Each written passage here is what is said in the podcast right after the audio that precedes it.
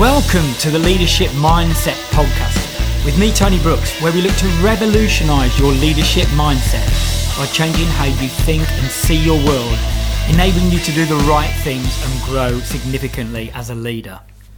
And welcome back to the third in a series of three episodes looking at the impact of psychology on leadership, what we can learn from psychology, and how we can apply that in leadership in business in general. And again, I'm going to be looking at four different areas today. The first one is about the obedience to authority and some of the issues it can cause, and based very much on experiments done in the 60s by famous psychologist Stanley Milgram. The second area I'm going to look at is built on Daniel Goleman's initial work on emotional intelligence, but then uh, he moved into flexing leadership styles. We're going to be looking at the importance of looking at your leadership style to suit both the person and the situation. Um, an area I really uh, think is hugely valuable and I use a lot with my clients when I'm working with them. Third area is looking at behavioural psychology and conditioning. And although some of that can be quite old fashioned, uh, it still has a certain value in the box of tricks that we can apply in business. Then finally, we're going to look at the topic of cognitive dissonance. When your beliefs actually are not congruent with your behaviors or outcomes and you know how that can cause problems when we have dissonance we look to resolve that and again that can cause some challenges. So let's start off by looking at uh, the area of obedience to authority. And in many respects uh, ties in with a very dictatorial authoritative style of leadership it's basically do as I say and get on with it kind of uh, kind of approach, which in many organisations can seem old fashioned, but it's still out there as a as a leadership style, and we need to be mindful of people's uh, tendency to be obedient to authority. As I was saying, this is based very much on some initial work by Stanley Milgram in the 60s, I believe it was, where he pulled together a group of 40 male subjects to take part in an experiment. And as often with psychology experiments, they weren't totally clear what was happening. But they were told that they were going to be in a room with um, an authority figure uh, who was wearing a white coat to sort of add to the authority, and that they were going to be given instructions to a subject in another room who was taking particular learning tests and if the person got things wrong, then they would be administering electric shocks of a higher and higher level. Now, this this research is still incredibly famous. In fact, there was a film uh, done on this not long ago, actually, which I must I, I keep meaning to watch, and I've not watched it yet. But it's had a big impact because it was very unsettling. And what was found was that when the authority figure was in the same room as the person, one of these 40 people who'd been invited to take part in the experiment, that um, when they were you know, uh, going through the, the, the, learning test with the subject who wasn't in the same room, so they couldn't see their reactions to it. Um, they were told when, when somebody got it wrong to administer a shock, and they were pushed to give them increasing shocks. And the the person who was being given the shock to were, were, actors and they were actually making out that they were in, in some pain but still the the 40 people were still administering these shocks. And it, what it was found was that actually two-thirds of the people taking part were administering the highest level of electric shock which was deeply unsettling. So what do we take from this? Well, we, what we take from this is that people if they are put in positions where they believe there's an authority figure that's commanding them to do something, then they can often do things that are poss- very probably um, not in keeping with their own values, that they feel maybe unethical. But they almost take away their own power and they take the take away their own personal responsibility, and the responsibility is seen to lie in the hands of the authority figure. So they're doing it because they think, well, the authority figure is saying doing it, and that authority figure has, um, you know, taken responsibility. So I, I just carry on and do it. So incredibly shocking, and, and many of us listening to this might be thinking, I would never do such a thing, but often when we're put in certain situations, it's surprising how our own behaviour can be different to how we would believe it to be. So when we apply this to the business world, it's worth being mindful that um, you may uh, have people in your business, leaders in your business, who are adopting a more authoritative style and might be directing people to do things that are potentially not um, in keeping with the organisational values. They may be unethical. They may be uh, impacting on other people in the organisation. And so we need to be mindful in business that this kind of behaviour could be going on and that people could be falling in line with it. And I mean, one of the things that's really important to do, therefore, is that we obviously we train our leaders and we educate our leaders who go into leadership roles. Uh, we obviously educate them that that kind of commanding style has a place, but it has to be done in a particular way. We also educate our employees from a cultural perspective that you know there's an open culture. And if there is behavior going on with people who are senior to them they are comfortable raising this with whoever it might be with the HR department with somebody more senior with the owner of the company if it's a smaller SME business. But we need to be basically we need to be mindful of the fact that people's behavior can be uh, inappropriate when they are given instructions, even though they believe those instructions to be unethical, unfair, inappropriate. And so, actually being aware of that and uh, making everybody mindful of that is really important. I was touching then on commanding leadership styles, and this moves me on to the second area of this particular podcast today, which is to look at flexing leadership styles. Now, one of the previous ones I was talking about Daniel Goleman, who made emotional intelligence very, very, uh, I, guess, popular and, and brought it to a lot of people's consciousness. But what he also looked at as well um, is the importance of leaders using their emotional intelligence to be able to flex their leadership styles. And he identified six leadership styles. I think uh, we could look at others, and it doesn't have to be particularly fixed on this. I just like the general principle that a leader doesn't have to adopt a particular style. It isn't about when you move into a leadership role starting to fix on a particular style of doing things. Actually, I think the intelligence comes from being able to shift in and out of different styles depending on the situation, depending on the person that you're dealing with. So the six styles in Daniel Goleman's model are the affiliative style, which is looking more at the emotional reactions of people. You may have differences of opinion.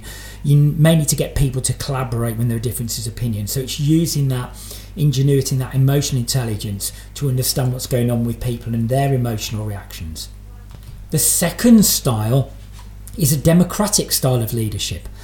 Um, not really want to be used at times of crisis, but could be used in situations where you really want to get people to participate, you want to get the opinions of others, and you want to come at a democratic view on what you're going to do going forwards. The third style of leadership is commanding or authoritative or directive style leadership, and I was talking about that in obedience to authority. And yes, there are great downsides to this, as there are with all of the six styles if you use them inappropriately and in the wrong situation. But there are certain situations in a crisis where you may want to be using a commanding style more than authoritative, and it, it, there isn't the time to be democratic and, and talk to people about the problems they have. You've just got to move, and it's a crisis situation. And obviously, we've been seeing that very much over the last 18 months with the pandemic that's existed across the world. The fourth style of leadership in Daniel Goleman's model is the pace setting style of leadership, which really is um, more of a you know, it's tracking a plan and it is making sure people are on task, getting things done. Very accountable style of leadership, and again, it's got its place. And very much, there's um, there's a number of my clients who've looked at the traction model over the over the years. Um, those kind of models, those kind of business models, which are very much more task and accountability orientated can benefit from the pace setting model. What we need to be mindful of with the pace setting model is it can create a lot of stress and pressure on people if you and you can burn people out if if you're continually employing that. That's why I say the ingenuity in this comes in adapting your leadership style across different uh, situations and with different people. The fifth style of leadership is the visionary style of leadership. And often this is said to be a really effective style, um, one of the more popular styles with employees, because it is about a leader having a vision of where they're going, a strategic vision, sharing people, uh, you know, that vision, and engaging people with that vision as well. And then the final style in the model is a coaching style, which means that you work alongside your people, you help them develop new skills, you're there to support them, you can ask questions, you can probe, get them thinking. And again, a great style to use, particularly if you're looking at skills development of people on something new to them. But what you take away from this particular model from Dan- Daniel Goleman, who was a brain and behavioural psychologist, is that um, using your emotional intelligence, it's really effective as a leader to pause sometimes in situations and think, hang on, what's going on here? What situation am I in? What um, what's going on with the people? And what and be more conscious in the style that you choose to actually lead people through that. On to the third area for this podcast episode today. And it really is about the behavioural psychological approach, which had great prominence, probably more around the sort of 1950s, um, but still has a place. Um, the, the sort of the practices of conditioning are still used, have some validity. I mean, behavioural psychology had a big impact on schools because it's very much built around punishment and reward to drive the kind of behaviour that you want. Um, and also, I mean, uh, Skinner, who is a very famous psychologist who looked at operant conditioning and very much about punishing. There, there, was a lot of experiments done with rats, rats actually, and then applied to human behaviour, but it was about punishing and picking up on behaviour that was inappropriate or wanted. And as I say, this is quite old fashioned and it almost fits in with a more transactional style of leadership, which is again seen as a more old fashioned style of leadership but I still feel that um, conditioning behavioural psychology has a place in modern business, in modern leadership. Uh, maybe not so much from the punishment side, but behavioural psychology was very much based on punishment and reinforcement.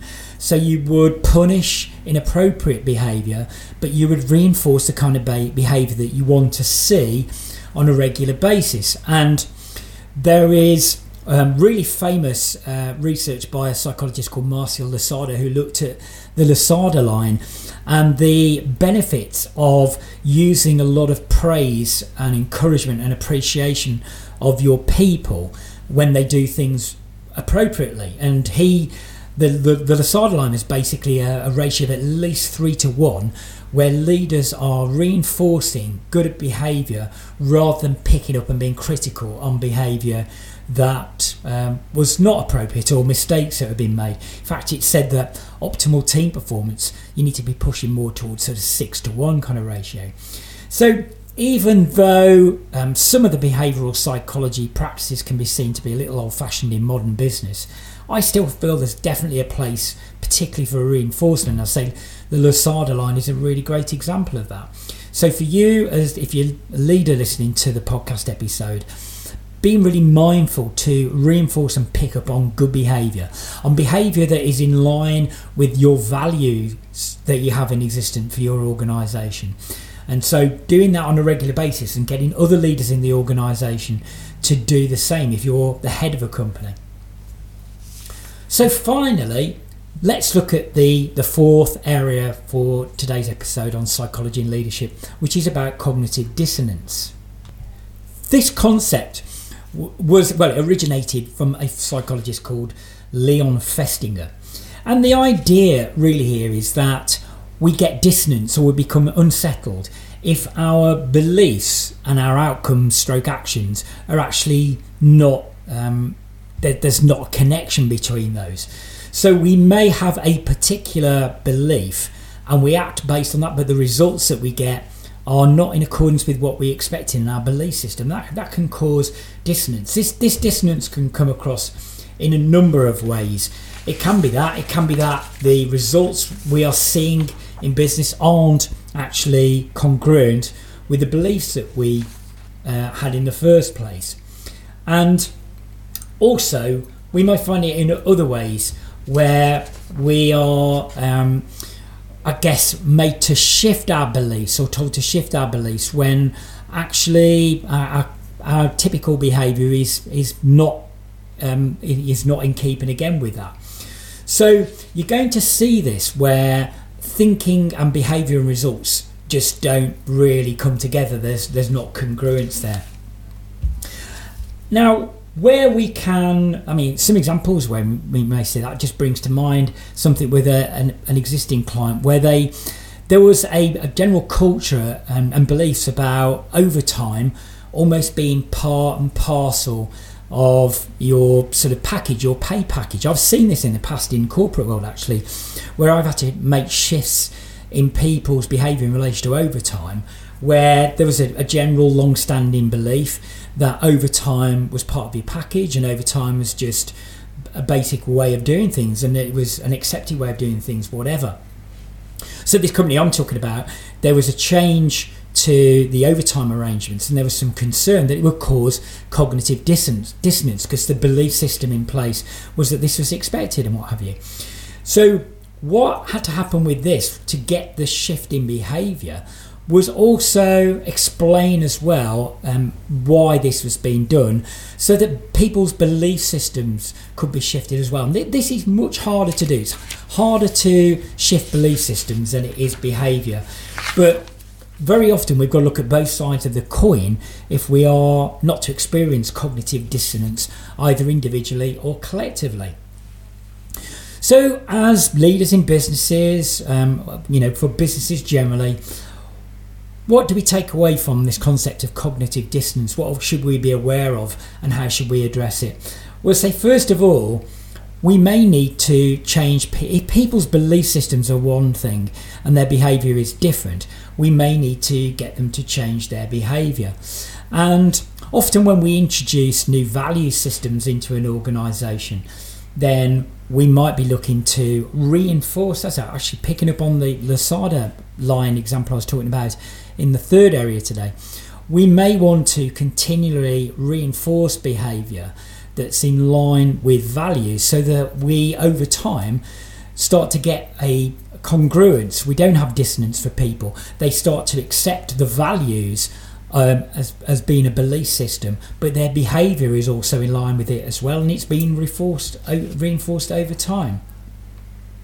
So we need to look at that. We need to look at changing behaviors and changing beliefs. And sometimes it is really taking the time to inform people, to explain why there is a change in thinking so that they can get on board with that um, change in thinking. And then their behaviors are more likely to come in line and being consistent. Because if you've got an old standing belief system in an individual or in a company and you're trying to change behaviors without doing that then there is going to be a problem there because they're going to be asked to behave in a way that is creating dissonance for them because their behaviours are creating uh, unease, making them un- unsettled because their thinking is different to that. So, being mindful of this in business, that sometimes we can experience differences between belief systems and thinking on the one side and behaviours and outcomes on the other, and we need to do the work to make sure these are more congruent. And that brings me to the end of this third uh, in the series of applying psychology in leadership. And I hope you're finding the episodes really of value in terms of just having time to reflect and realizing that psychology, as has been found in sport very much over the years, can have a massive impact on the way that we think and behave in business too.